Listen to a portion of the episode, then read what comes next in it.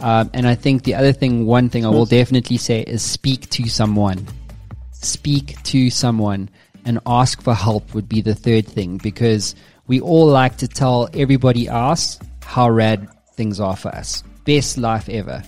You know, no one's vulnerable. Nobody wants to say, listen, uh, like, and I told Alan even before we went live, I was like, dude, in major cash flow crunch, uh, I'm like, I'm like, you know, SHITing myself, you know, um, and so just you know, and then he can rebound and say, no, but that's normal. Like I've got companies who like have 500 million in salary bills and they can't pay.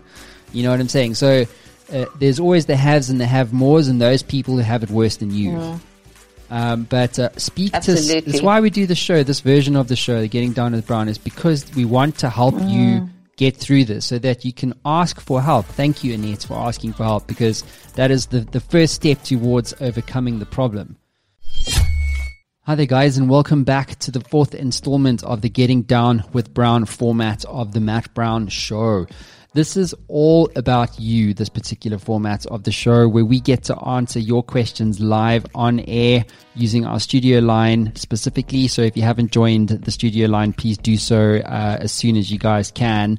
So using the WhatsApp line, you guys can actually send your voice notes directly to us and we will tackle your problems live on air. It's as simple as that. So today there were a lot of questions about people and culture and how to remain calm and focused in a very uncertain time and pay careful attention to an awesome question from Gareth Leck, the co-founder and CEO of Joe Public, all about innovation, which I think right now is an awesome time to be innovating, especially in a market that is uncertain with new opportunities springing up every single day. So without further ado, let's get on with the show.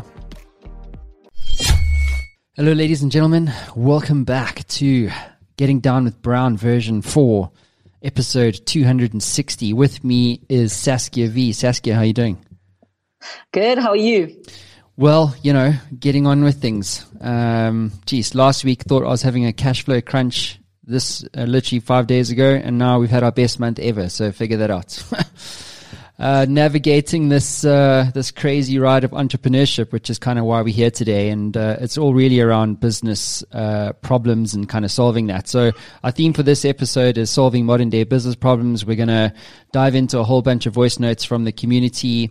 Uh, we are live streaming this, and uh, if you are um, watching this, wherever you're watching this, feel free to interact. we do have a studio line, which is on the stream notes. Mav will uh, post up the um, the the number as well.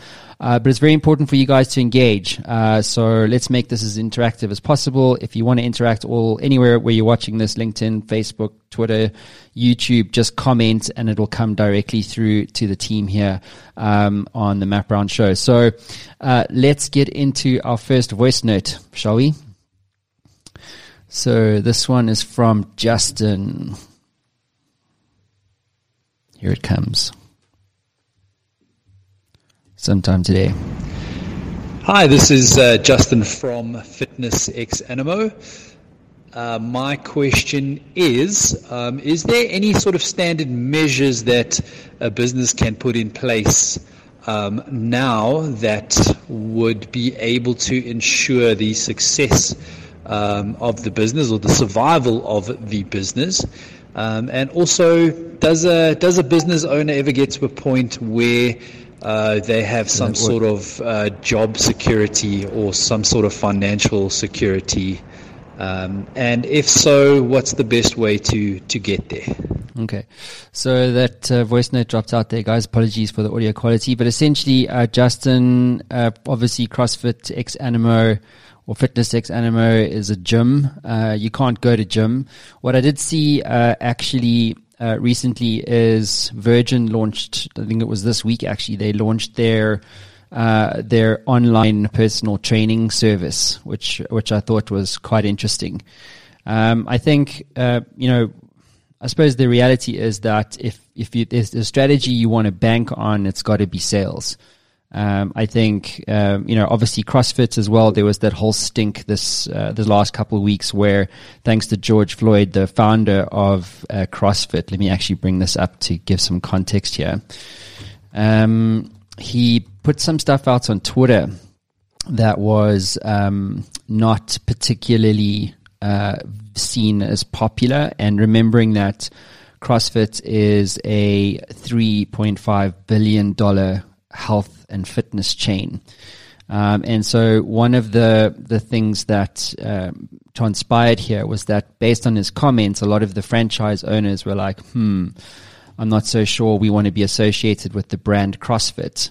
And um, he eventually resigned and um, and what transpired was here's the article here. Greg Glassman, embattled owner of CrossFit to sell his company.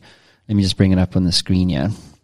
So there you go, guys. Um, so the sale follows outcry over comments Mr. Glassman made about the death of George Floyd and reports of sexual harassment under his management. So anyway, not the kind of thing you want your CEO to be associated with. Um, and so um, I think uh, Justin also, I think that's what the re- why the rebrand happened from CrossFit X Animo to Fitness X Animo. So that's another thing that's happened on top of COVID 19. You, are not able to really have clients uh, come to your gym. You're now also having your brand tarnished by some CEO uh, sitting in the US. Um, and um, and consequently, Greg Glassman has now sold his company to uh, an investor. So he's sitting pretty with billions, but old Justin there is sitting with a problem uh, in that he's looking for a strategy that's going to help ensure that his business is going to survive this, you know, foreseeable sort of quarter and the quarters after that. Um, and I think that the one thing that I would say, it's just sales. We have to figure, or you would have to figure out, just like Virgin has tried to figure out, what are the immediate options for us to to bank on, and one, and what could we do to ensure that we are lending ourselves as a business to sales, and sales being the lifeblood of any business, right? My business, your business, Virgin's business, whoever is listening to us right now, watching us right now uh, sales is everything. So if there was one strategy that I would suggest that you bank on, it's sales. Um, and I think you know the fact that you've you've rebranded to Fitness X Animo, I would say, well, what does that mean? You know, what idea do we want to own in the mindset of our customers? What could we do that's like, could you package a home workout program specifically designed for a very specific customer who's busy, who doesn't have access to gyms, or just prefers to work out from home? Uh, and what would make it different? Like, is it a 12 week program that's priced at X that takes you through these routines that you can follow at your own pace at home? Um, you know, and what content would I need to produce in order to take this thing forward to to make it relevant to a new customer? So uh, there's no easy solution to this, but whatever you decide, it must be something that you can that you can bank on, and that means someone needs to basically say that I'm prepared to buy this new product or this new solution. And the best way that I, that I've ever employed, having founded over ten companies now, um, is that speak to a hundred people. Like if you've you've got customers, so uh, I know Justin, we we we are members there, um, or at least we we used to go there every Tuesday and Thursday as, a team for CrossFit, right? Um, and so um, you know, speak to a hundred people, get them to pay a deposit on this new service unlock some cash flow, build the thing to its entirety, and then be hard, be radically aggressive and radically kind with this because whatever you decide to do, you cannot be half-assed about it. It needs to be hard. It needs to be fast. It needs to be aggressive. It needs to mobilize all of your attention, all of your passion, all of your resources, all of your perseverance in order to get the thing over the line. Uh, if you half-ass the thing and you're kind of going to change, but not really, then you're not going to make it. Um, so Saskia, your your your volume's gone. Speak. That's the mute fairy. cool. While you're sorting that out, are you back? Are you back with us? No? Okay. You've lost audio. Okay, fine. Let's get into another uh, question here. Uh, this one's from Lauren. Hi, Matt. This is Lauren here from Mrs. Wolf. My question to you and your audience today would be if you won new business during lockdown, um, what marketing tool or effort was your secret weapon? Thanks. Have a great show. Hmm. Interesting question. What would be your secret weapon if you made or if your business grew during lockdown? Hmm.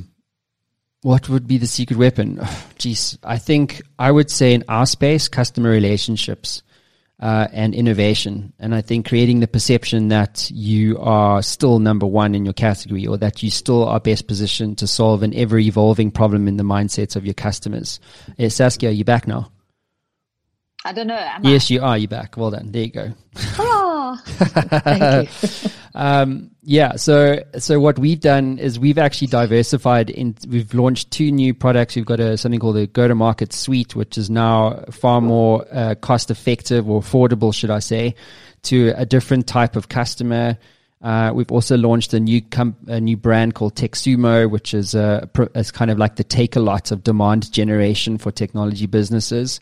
Um, and we did all of that in in you know a week, maybe a little bit more than a week, from conception of idea to actually being in market to actually making our first sale.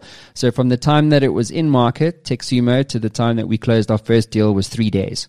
Um, and that was from uh, you know the the sale. That first sale came from uh, from an existing customer.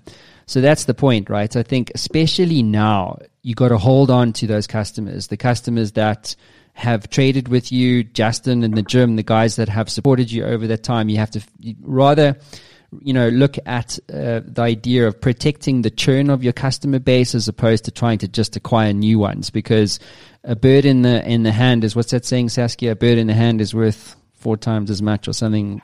Like in the bird, tree. In the tree, in yeah, the yeah. in the bush, yeah, exactly. Uh, so, uh, yeah, go ahead. I do think there's always.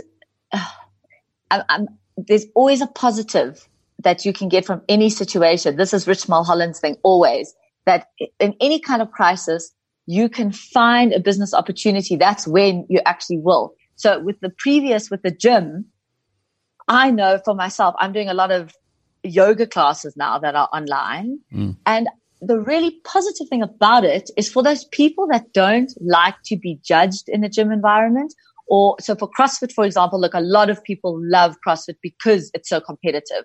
But you might be one of those people that's always loved the exercise part, but you don't actually like going to CrossFit and having everyone judge you. this is the perfect solution because you can do it online in your home with a CrossFit trainer, a proper professional CrossFit trainer, but nobody's looking at you. And so that's sort of an example of taking this and there will be people that will actually prefer doing mm. it online. And who didn't really have the choice before or weren't fully yes. fully they weren't forced to adopt this new exercise program at home, but now they are. Uh, but now they are. They'll probably love it. Yeah. Exactly. Um, so yeah, I couldn't agree with you more. I mean, I would never go back to a gym like a highly highly unlikely unless I was going there for a very specialized reason like I'm going there to do this kind of training for this kind of outcome um, and um, but outside of that like I'd never be caught dead in a virgin do you know what I mean like the the, the whole experience of going to a big gym isn't great you know what I mean? For a lot of people. For a lot of yeah. people, exactly. And myself, I, I, include myself in that. And the reason why I like Justin's gym so much, uh, Mav, please tag Justin from Fitness X Animo. Um, but the reason why I love Justin's concept so much because it feels like you're part of something small and special. Because um, not everybody can hack CrossFit, but anybody can swing a dumbbell. You know what I mean? Uh, you have to be a, exactly a certain level. But Justin needs to Go ahead. to bring that in online. So Justin, that's your. You need to figure that out. Mm. How can I create this wonderful space online? Sure, it can be done. Exactly. And so there's two there's two gaps that needs to be closed there. One is a knowledge gap. So what exactly do I need to build around this new proposition? And the second thing is once I know what that is, um, then what is the skills gap that I need? So if, if like, you know, if you're going to produce video content, etc., then, you know, do you really want to take the pain of trying to figure out cameras and lighting and lenses and all that stuff? Or do you just want to pay someone else to do it? You know what I mean? Um, but whatever you decide to do, you've got to close those gaps. Um, and then, and I think above all, like remain hungry for the pain because the obstacle really is the way. It's that, you know, you don't get to go back necessarily.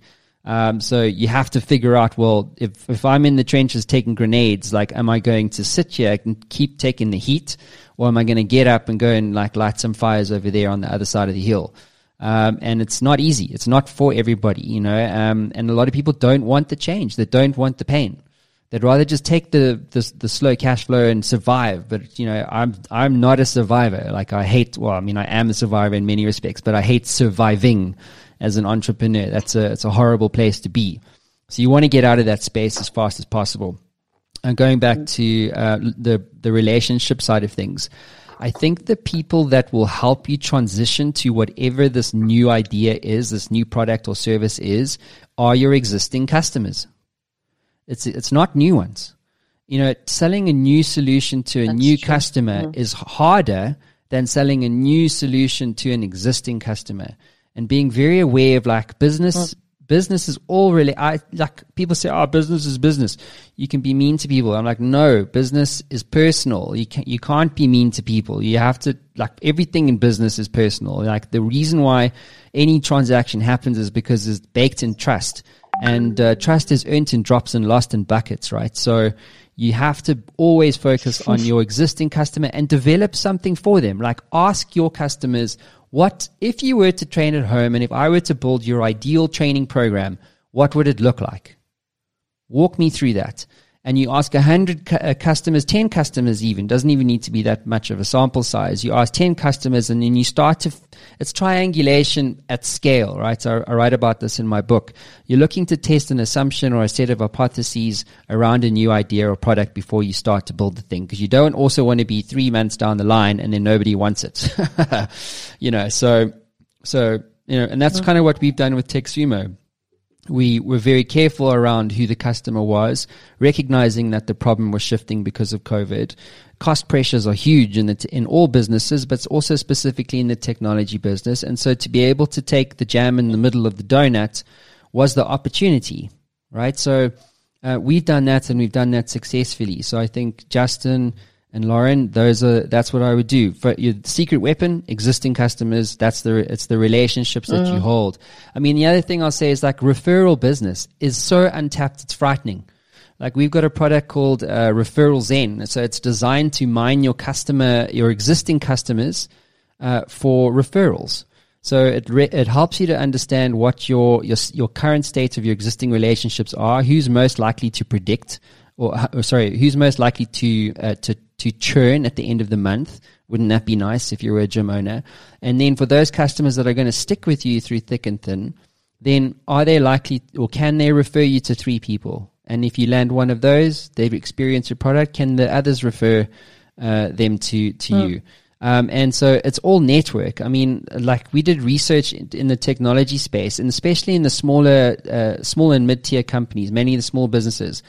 Over sixty percent of new business com- comes from referrals. A lot of them don't do any any marketing, any pipeline, or any lead generation whatsoever, and that's because in the small business space, referrals and relationships always win. They always win. It's like you sometimes you just don't have the money to do a big marketing campaign.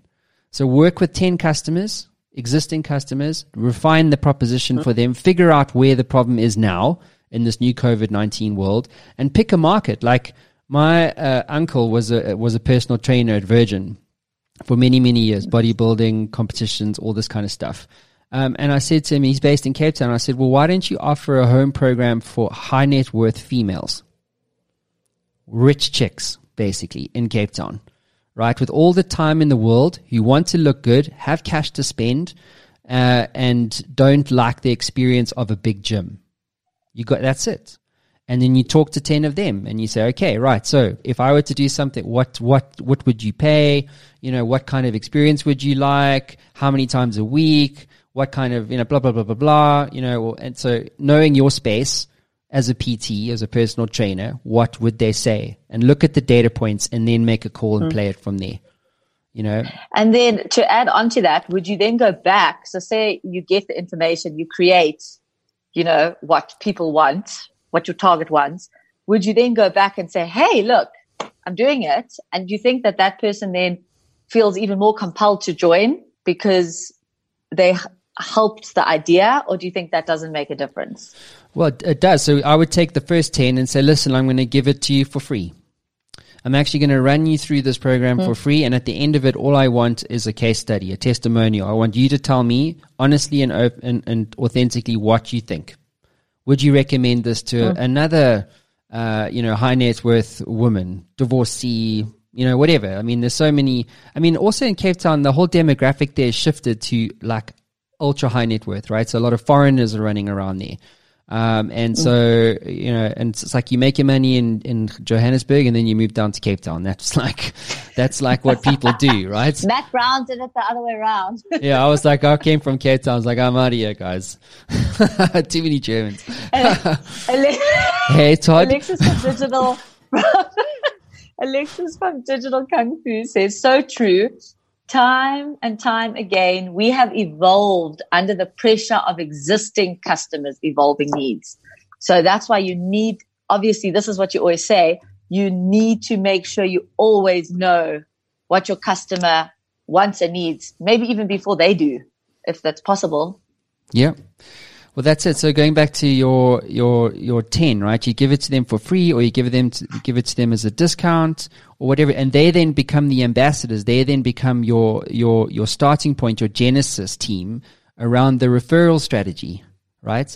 So I've given it to you for free. You love the product. Now you you ten refer three three other potential customers to me. That's thirty you make 2000 i mean let's just say it's you know a cheap product for that 10000 rand right from start to finish for three months that's like 300 grand you banked for not doing it not spending a cent on marketing just caring about your customer um, and I think you know there's there's a fundamental lack of care. Also, that's a major thing. I also want to land with everybody. There's a major lack of care in this uh, in business in general. Like really understanding what is the problem that your customers are currently facing. I mean, the other thing to say is for those of your customers that you do have, have you thanked them?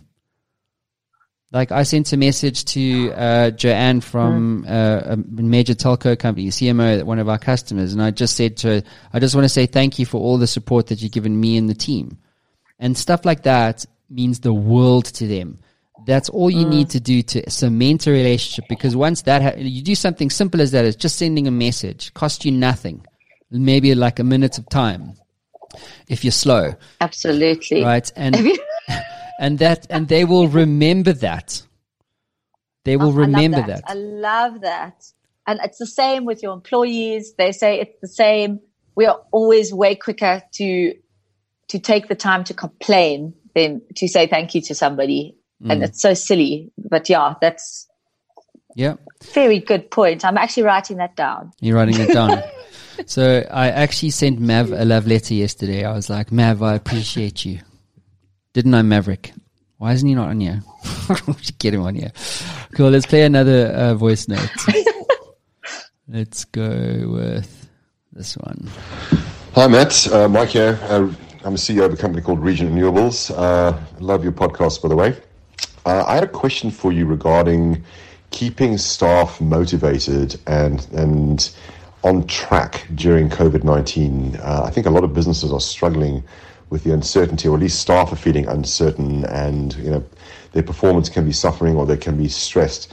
Can you perhaps share some tips that you may have gleaned from the many CEOs and business greats that you've interviewed as to how they would uh, maintain motivation within companies? Thank you. Stay with us. We'll be right back. Hey there, I know being an entrepreneur can be a very lonely experience. You sometimes get stuck, don't you? Well, if you're like me, being stuck sucks. But what if you could access the minds of over 850 CEOs who have built companies generating billions of dollars in revenue and access all of that knowledge in a fraction of a second? Well, the good news is you can literally do that today. What my team have built is Matt Brown AI. It is trained on all the interviews, over 850 of them that I've done to date, all my books, all the knowledge capital that has been generated over the last 10 years right here on the Matt Brown Show. And you can get access to all of that right now for free. So, how do you get access to this? Well, head on over to mattbrownshow.com and at the top you'll see community. Hit that link, sign up, it's absolutely free, and you'll be given instant access to Matt Brown AI and a community of over 100,000 subscribers.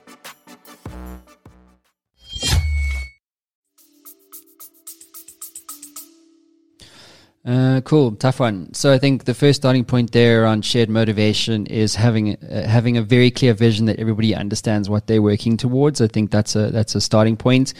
One of the things I'm a great believer in is giving people more responsibility.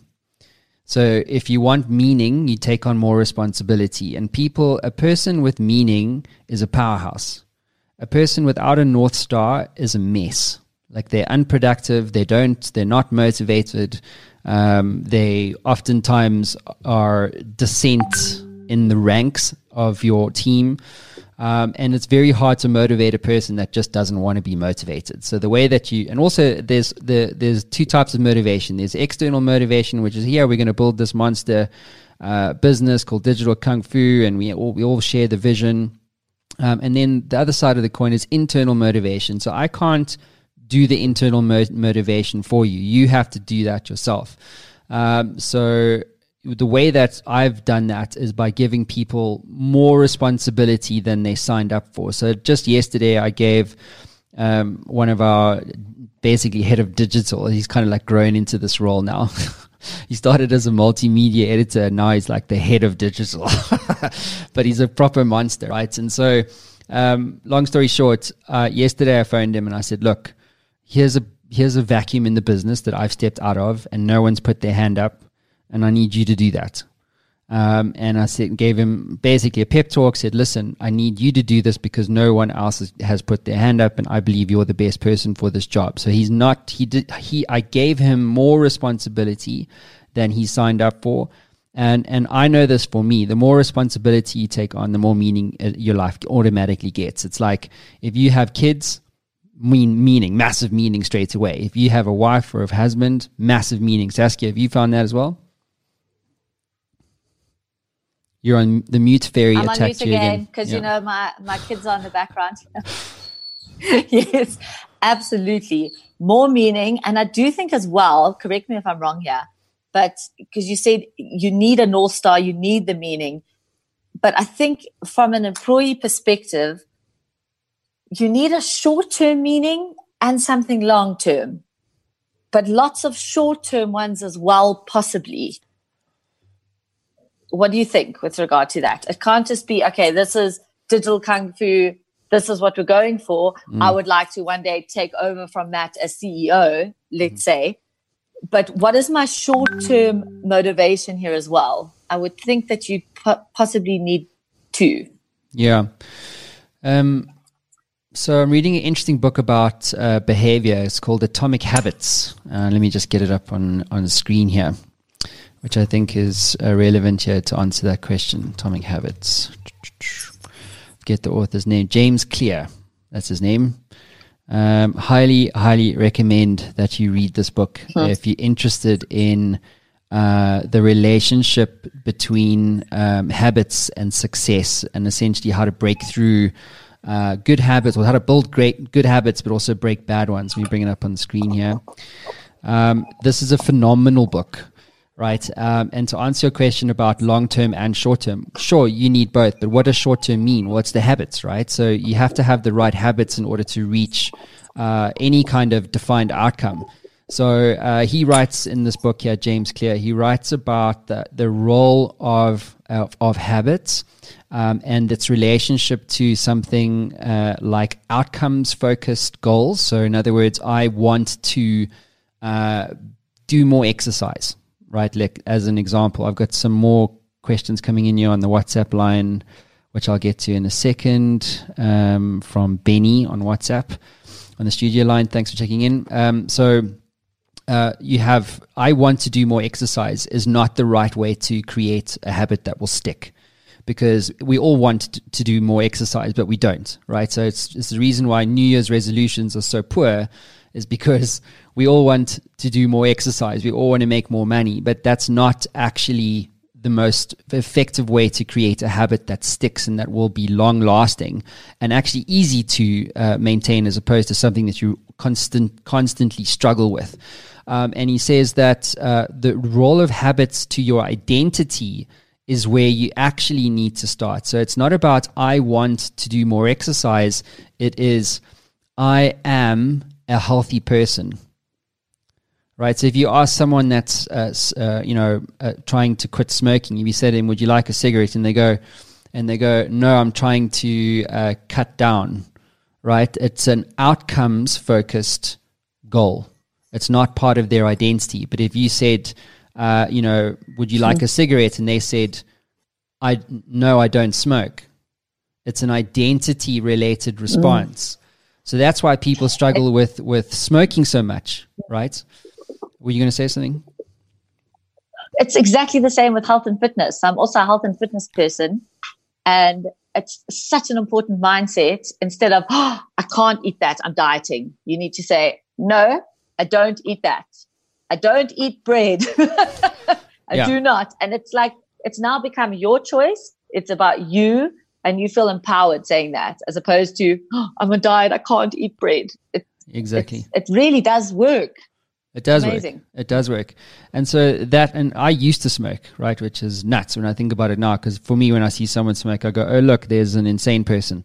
Um, so, uh, but but what I used to say to stop smoking, I used to say, and when you, because you, get so you see someone smoking, then now you automatically want one, right? It's like if you stop drinking and you see someone drinking a beer on a hot day, it's like a trigger for you, right? So if you said, uh, and I used to say to myself, "No, I don't smoke." And that was the first that's when i would be able to arrest the urge to have a cigarette. Mm. And then if it con- if it persisted which was very rare by the way because my identity response was no i don't smoke. And that immediately stopped And the, the trigger. Mm. But if if and when it persisted i'd just say no smoking makes me sick in my head. Didn't tell anybody. And that would always like literally always that's all i did to stop smoking. It was crazy. Because then i hear people who who really do struggle like they really do struggle with it and i recognize that it's a hectic hectic drug that people are addicted to like it's worse than heroin right? Um, but it but i think if you're going to change anything in the short term like smoking if you're going to do it do it from a place of identity not from a place of want.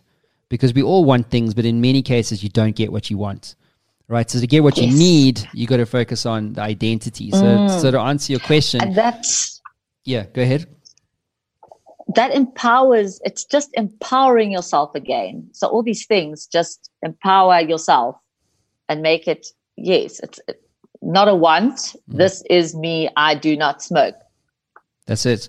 And he also, i'm going to try this you do it, do it. Do you smoke? Do you smoke? no, very occasional Very occasionally, very okay. occasional so he was, Yeah. he was, he describes this uh, friend of his who lost a hundred pounds by simply saying, "What would a healthy person do?" Because it's about who you are becoming, not about what you want. Who do you want to become versus what you want? Ah, so Okay. yeah, so it is all about becoming. Who do you want to become, and then recognizing that questions play a big role in that whole process, right? So, what would a healthy person do? What would a great leader do in this situation? Hmm.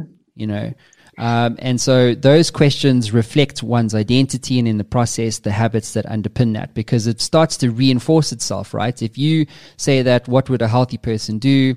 um, or no, I don't smoke, over time, these habits then start to compound. And then over time, they then either become a huge uh, negative impact on you cancer, lung cancer, and death uh, or you become a healthy person and an inspiration to other smokers.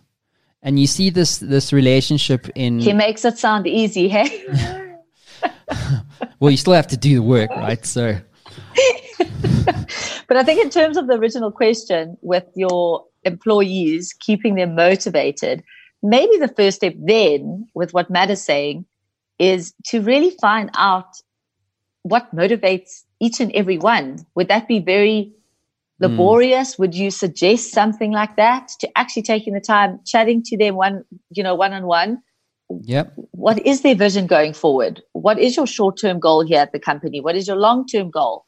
You know maybe that's somewhere to start. I don't know. Yeah, it's a good, it's a very good, very good point. Um, I did that towards the end of last year um, when I met, when took out every employee, regardless of level, out for a lunch, um, and to have an actual one-on-one conversation with people. And what struck me uh, exactly about what do they want, what do they actually see themselves uh, doing, what kind of training do they need, you know, blah, what's happening at home. Because by the way, there's so much stuff happening at home that you don't see. You don't because you don't ask. You don't, no one's going to. Hey, Matt. By the way, this is what's happening. I'm suffering from clinical depression. You know, blah blah. I'm going to get admitted next week.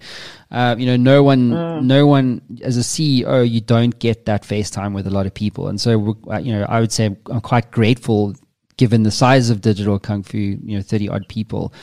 Um, that uh, that I get access to people at that level. But the bigger the company, the far further off that gets. So then there's then systems start to become really important. There's a great tweet I really want to share this as well. It's like um, uh, it was uh, you never rise to the level of your goals. You always fall to the level of your systems. And so, so in systems, then, if you think about motivation, one of the the ideas would be how do you understand exactly what motivates someone? Because you, Saskia, might be motivated by money, but a single because you're a mom, husband, da, da, da, your life stage is very different. But employing millennials who want any role, CEO and above, um, then for them it's a very different type of motivation that one needs to unpack. So, to your point, uh, recognizing what that is. Some people just want learning and growth; they don't care about the money you know, uh, which a lot of my some of my staff do uh, fall into that category. Uh, but I think, as I say, caring enough to find out is where you start. and then to check in on that and don't do it a once off thing and then that's it. And There if you you do have a huge company, then obviously your heads of departments or whoever would then be doing that, right? That's it. If you do have, yeah. Hi there, guys. So, quick one just to say we have launched a studio line. You can now interact live with our guests either online and or using your mobile phone. The number for the studio line is plus two seven seven nine nine double four eight six three four.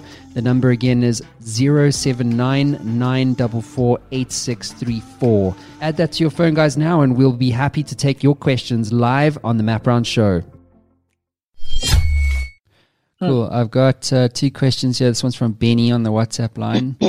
uh, okay, another one. I own a fitness gym and I was able to monetize my business business through virtual workouts. My question is, when it comes to retaining customers in this new work, what strategies could I put in place for this?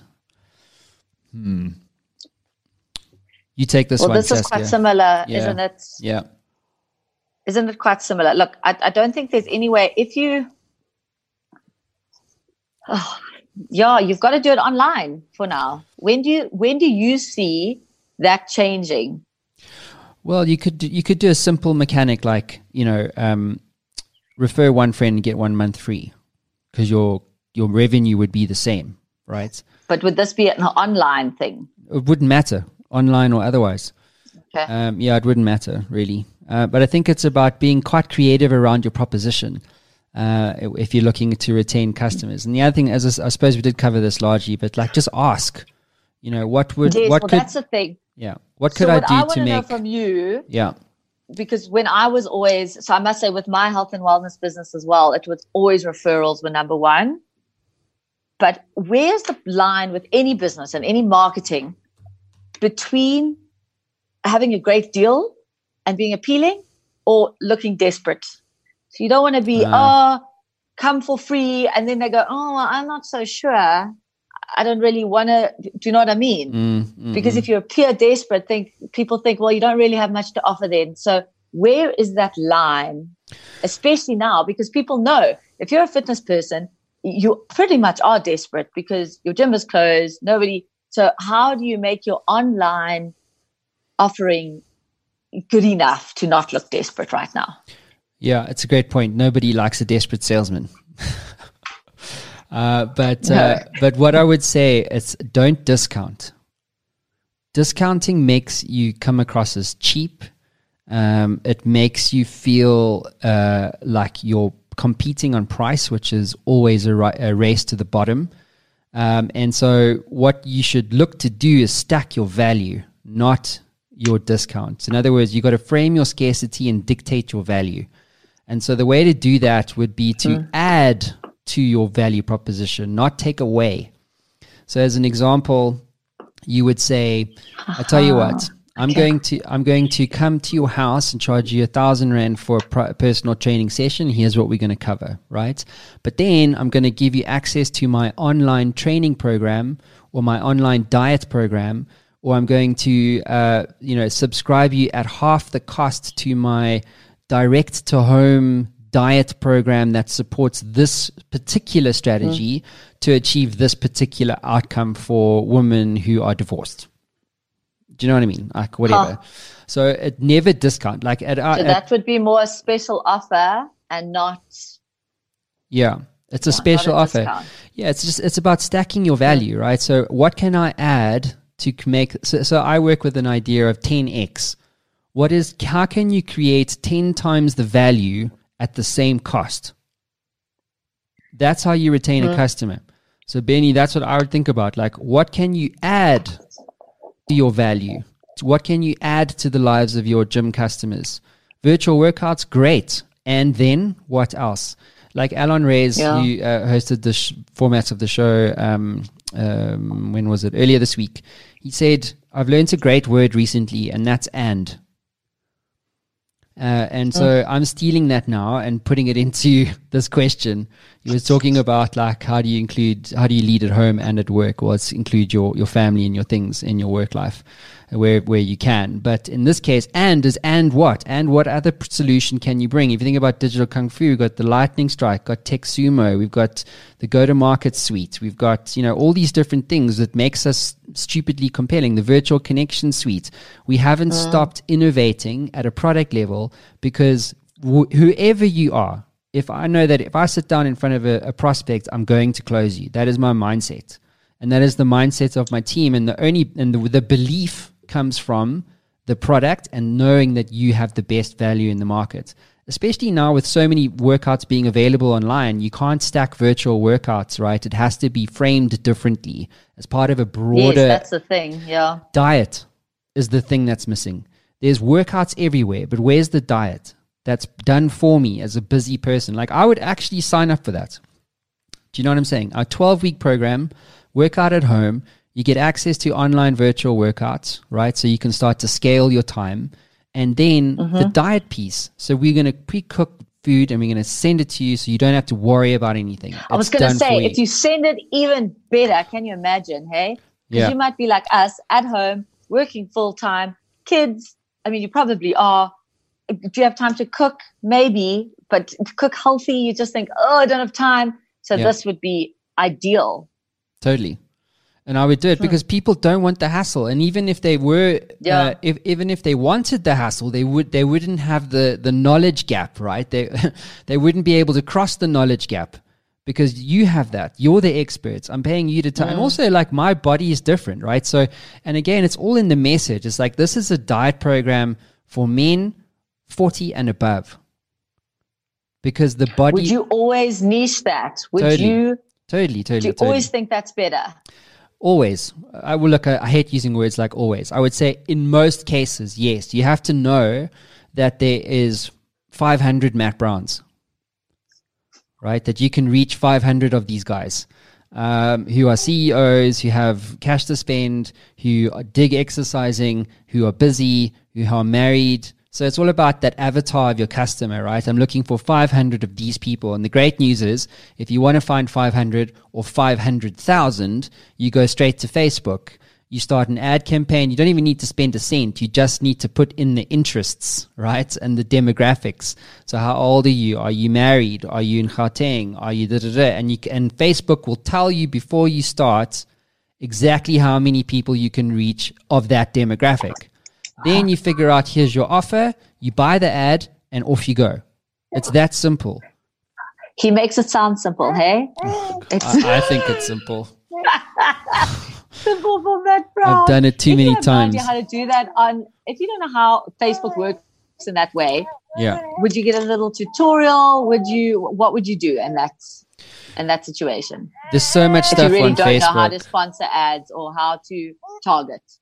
There's so much stuff on Facebook here. There's so uh, like Facebook ad buying, YouTube, informal learning, the greatest asset you have at your disposal. Access to information, essentially. You don't need a book. You don't need a training course. You just need li- an internet connection, and that's all you need to learn anything you want to to market yourself to death. Um, and then it's about listening and learning and seeing and listening to the customer and iterating. It's like experiment, execute, test, and repeat. Experiment, execute, test, and repeat over and over and over and over and over.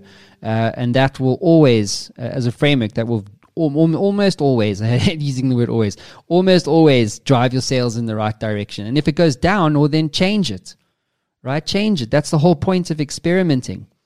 But most people, they don't start. They don't even start the experimentation process. They don't try a new product. They don't try a new customer. They don't try a subscription versus, you know, a month, a project a fee, as an example. Uh, I've got another question here from uh, Yes Mav. There is a baby going off in the background. That is uh, Saskia's baby. Congratulations again on number two. Um, this one's from an, Annette. Are you laughing with the mute fairy again? Oh, there she is. uh, hey, Matt. Uh, this one's from Annette. Thanks, Annette. She said, hey, Matt. Love your live streams. My question is as a business owner, how can I remain calm and focused in this new normal we find ourselves in? Paying staff becomes a sleepless night, and office rent is just draining when no one is using it. Is there some practical tips that you have? Um, geez, big question. Calm and focused. Um, hmm, calm and focused. I think it, I, like I, I, as I said in the beginning of this episode, I thought this month was going to be a huge cash flow crunch for us, the first real big one, with lots of staff to pay uh, and lots of debtors, and then waiting for that cash to come across the line. Um, and uh, it all, and in that time, I was actually surprisingly okay. Uh, I because I think the thing to recognize is that you know, this uncertainty, it's never going to go away. It'll just be labeled something else. It'll be a recession. It'll be, uh, you know, uh, COVID 19. It will be a, a, Great Depression. It'll be a financial crisis. There will always be something, right? Um, and um, you need to recognize that that's never going to go away. And the only certainty is uncertainty. And so accepting that, because I, I said this also uh, in the last episode with Alon, like suffering only starts when you have a problem with reality. If you don't accept reality, if you don't fully surrender to it, you will never be calm. And if you're never calm, you'll never be focused. As they, you can't be, you can't, you can't, uh, like, they go together. You have to be centered, whatever that means to you in your, in your individual context. Um, and for me, it comes down to accepting that this is what's happening to you. So I could have freaked out. I could have made the wrong decisions. I could have totally been the wrong type of leader under pressure but recognizing that it wasn't the first time that I'd been here and that it will pass. It will pass. Uh, and so, uh, fast forward five days later, we've had our best month ever. So go figure that out. you know what it I mean? might like, pass like a kidney stone, but it will pass. you know, and that's like millions in revenue. You know what I'm saying? So, uh, so for me, it's it's just yeah. about accepting that this is what it's this is what's going on, and you know what? Worst case scenario, if if you lose your business, you haven't lost yourself. It's just the business. The business failed. You didn't fail. The business failed, and I think those are very different things. Mm. Um, and recognizing that you can always start another business, right? Uh, going back to staff, becoming staff a sleepless night. That is just part and parcel of it. Like I remember not too long ago. And isn't that yeah, go ahead. It's isn't that part of being an entrepreneur? Mm. Exactly right. Having that sort of stress, so you have to get used to uh, those feelings and mm. figuring out your way of managing that. Surely. Exactly, and you know what? If you've come, you didn't come this far just to come this far, right? So, like, I remember not too long ago freaking out about sixty thousand rand in salary bill now it's like a million, like it's over a bar. Uh, and that's happened in almost no time. And so, in fact, it's more than that. But, but anyway, my point is, it's like it, it just it, the feeling never goes away. It's just the numbers go go north, right? Um, and so, the bigger the number, the bigger the risk, but the, also the bigger the upside if you manage to pull pull this all off, right? Um, but practical stuff you can do. Meditate, I find works very well. You you find that you have a little bit more capacity to respond versus react to things. Um, and I think the other thing, one thing I will definitely say is speak to someone. Speak to someone and ask for help would be the third thing because we all like to tell everybody else how rad things are for us. Best life ever. You know, no one's vulnerable. Nobody wants to say, listen, uh, like, and I told Alan even before we went live, I was like, dude, we major cash flow crunch. Uh, I'm like, I'm like, you know, SHITing myself you know?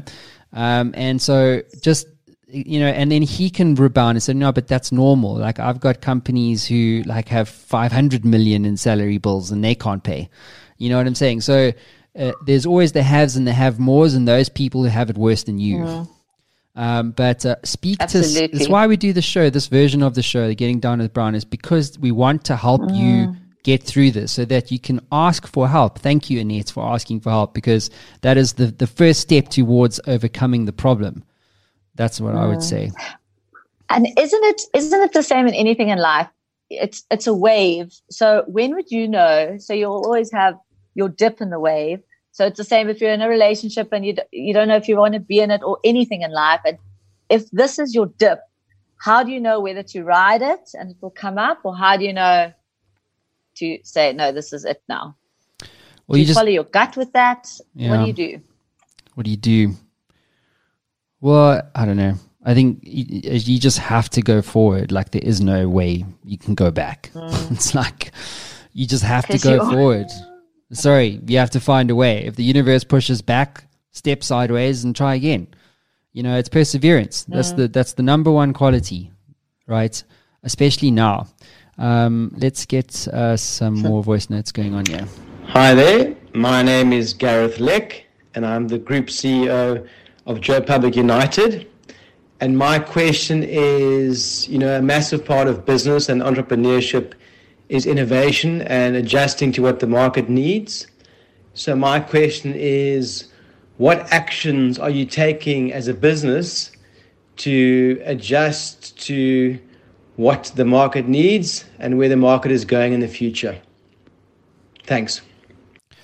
Cool. Uh, thanks, Gareth. Uh, Joe Public, uh, massive agency here uh, in Johannesburg, um, and a very successful one too. Um, yeah, so I suppose we kind of touched on that, right? I think uh, the one thing I will say though is that Joe Public is a much bigger business than Digital Kung Fu is at the moment, and um, the bigger the ship, the slower it is to steer uh, to the left or to the right.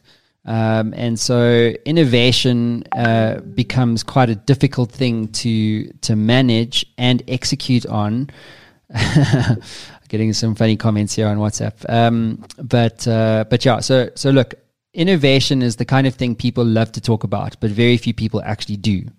Um, you know, they want the QDF, as Rich Mulholland calls it, the quick, dirty FUCK, basically. Because he used to sell innovative workshops and things like that. And after literally interfacing with CEOs and C suites of the biggest businesses in the country, he quickly realized that they actually just want to talk innovation. They don't actually want to do innovation. Um, and so, uh, even just to fund an innovative product is hard. It's difficult, right? Because how do you convince, especially when you've got shareholders? Like I'm the only shareholder, but if you've got you know equity partners, Joe Public just did a massive uh, deal. Um, forget the name of the capital company now, and this came out uh, earlier this week or no, last week Friday actually. Um, so they've got stakeholders, massive stakeholders, big investors, capital investors, etc. So for the, now, you want to change, take Joe Public in a different direction. How are you going to pull that off? Um, and it's not easy, right? You've got existing customers who are expecting a certain type of service. You also don't want to innovate something and then or and do it, launch an innovative product or service and then find that it cannibalizes your existing customer base. So innovation is fraught with problems. So the the one of the great examples that are that um, that I've come across around innovation specifically is that you have to do it as a separate company completely. So we've got separate companies for all of our things that don't all sit under one operating entity. Um, and so what you do is you set up the Skunk Works, and the Skunk Works was a famous um, story. I'm actually going to try and Google it here, but it happened during the Second World War. Skunk Works. Um, let me see if I can find the actual story. Yeah, Lockheed Martin's Advanced Development Programs (ADP). So this is a Wikipedia page. So let me uh, share my screen here just to illustrate the point around innovation. So here it is, Skunk Works. So basically, what they what they wanted to do was innovate, and this uh, Skunk Works was the name they gave to the factory that they financed and set up away from the core business itself. It was a totally isolated, separate entity that had nothing to do with day-to-day operations. The people, the P&L, the processes, the whole thing was completely separate to uh, the core business. And the reason for that is because there's this idea of the corporate antibody, and the corporate antibody will always come to kill the germ, and the germ is innovation. So the only way that you can do that and why the skunk work was so successful, which led, as I said, to the development of the first jet engine, and this was during the Second World War when they were trying to essentially build something that could basically destroy the German Luftwaffe, right? Um, and so the stakes were incredibly high. So they couldn't deal with all any kind of organizational inertia, anything like that. So they set up the skunk works, and the skunk works was near a stinky factory right? So it stank so bad. I, I, forget uh, what the actual factory was, but it stank so bad they called it the Skunk Works. Um, and that was what uh, Lockheed Martin did to develop the uh, the the first jet engine, which then obviously went on, and you know, the, the, as, you, as, you, know, uh, the Nazis kind of lost that uh, that war, right? So that is what it takes to innovate. I used to sell innovation to companies like Omnia, to a lot of big companies that were old, like a 80, a 100 year old fertilizer company trying to sell them an agri tech company. You know, so how do you predict uh, the impact of the environmental factors on crops using data and spatial data and geospatial data and stuff like that? So you used to sell them the idea, but you try and get funding for that. That ain't happening. So, um, so I'm not saying that's in all cases, but I'm saying in most cases because when people and company are motivated, companies are motivated by profit, that changes everything, right? Uh, because how do you justify another million dollars or a ten million dollar or a hundred million dollar investment in a new product when you've got existing shareholders that want value? They go, "You're going to take a risk on this thing? What are you talking about?"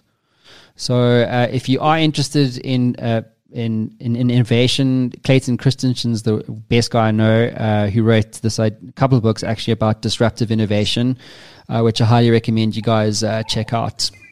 Cool. Um, so you always do it on the side. I've never thought about this. Okay, I'm gonna have to go though. I have to go be a mom. Okay, go be a mom. Am I on mute?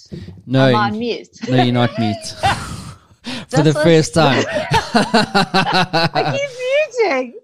This was so interesting as always. Where can we find this podcast? Anywhere, anywhere. On Matt anyway. Brown Show, the Matt Brown okay. Show. I'm going to take one more you question though. Again. I've got more questions. Yeah, you go ahead okay. though. I'm going to okay. go tight. I'm going. Alrighty. Thank Thanks, you. Saskia. Thanks for being here. Bye. Cool. Bye. Uh, this one's from uh, Brad Shorkend. Hey, Matt. Brad Shorkend from Still Human here. So, what I'm wondering is uh, in South Africa at the moment, we've got a situation where we've started to go back to work. Many people, not everybody, but many. Economy has started to open up again. Um, and many businesses are experiencing very tough times. There are some big decisions to be made about the road forward. What I'm wondering is what should business leaders be focusing on as um, mission critical right now? What are the, the two, three, four things that they should be giving maximum priority, priority to? And how do they then make that practical and implement on those mission critical focus areas? Hmm. Uh, well, um, I suppose the first thing which um, is totally up your street is your people, uh, your culture. I mean, you wrote the book about this. We are still human. Um, literally, the book uh, about this. So I'm sure I don't need to convince you too much about that idea. Um, but certainly uh, your people, right, and your culture. That that is like whatever's happening outside your business. It's less important than that. Uh, so if you think about that, then then one says, well, what does one need to implement to essentially ensure that you can foster a culture and a distributed workforce to essentially create high performance teams? And so one of the things um, that uh, I've learned recently, and it was a lesson from Rorke Denver, who was or well, was I should say, yeah, uh, a Navy SEAL, and he used to train Navy SEALs, ran every facet of the Navy SEAL program at one point. Um, and so he said to me, he said, "Look, Matt, uh, you have leaders and you have teams, and the common misconception is that the team serves the leader." And he says that's completely the wrong way around. It's the leader must serve the team. Um, and he recounted a story to me about the Navy SEALs. So when they go to war, they have a very broad plan. Like they don't have a very specific plan whatsoever. And so what they do when they hit the ground is they hit, meet with the head of the military on the ground of the task force there, and then they say to him, "What do you need help with?" And he'll say, "Well, I need you to go and shoot those seven dudes there, or on top of that copy, there's a sniper there, or we can't, you know, our supply chain keeps getting uh, attacked by insurgents or whatever the case is." And so the Navy SEALs will adapt what they do to the problem on the ground. And that's what makes them the world's most successful force. And so, in the business context, it's not about the team servicing the leader. It's actually the other way around. And so, in the process of servicing your team, one then needs to ask the question well, how does one give more accountability? How does one uh, give more responsibility, not less? Uh, Alon raises a great thing uh, on his wall, which says, Am I, which he's had, by the way, on his wall. And it's so old. It's a picture that he printed out years and years ago. And it says one thing it says, Am I staying, standing in the way of Race Corp? right? So if you think about that, um, you know, it has massive connotations to it, right? In other words, as a leader, in terms of people and culture, what am I doing or not doing that's standing in the way of the success of this business and or my people? Um, and I think those are some really big questions that uh, that we all have to to wrestle with every single day. Thanks for your question. All right, guys. So that concludes this episode of the Getting Down with Brown format of the show. We will be doing more interviews from next week, so look forward to that. Uh, don't forget, guys, uh, you can get a free copy of this year book, Your Inner Game, on mattbrownshow.com. So go ahead and get your copy now. Thanks, everybody, for checking in. We'll see you again soon. Cheers. Thanks for listening to the Matt Brown Show, guys. Don't forget you can catch me on all social media platforms for the latest updates, news, and a show history. So if you've been catching this on the podcast, please head on over to our YouTube channel and pound that subscribe button. It would be great to catch the video version there. And if you want a free copy of my number one Amazon best-selling book, your inner game for free right now today. You can grab that on mattbrownshow.com forward slash ebook.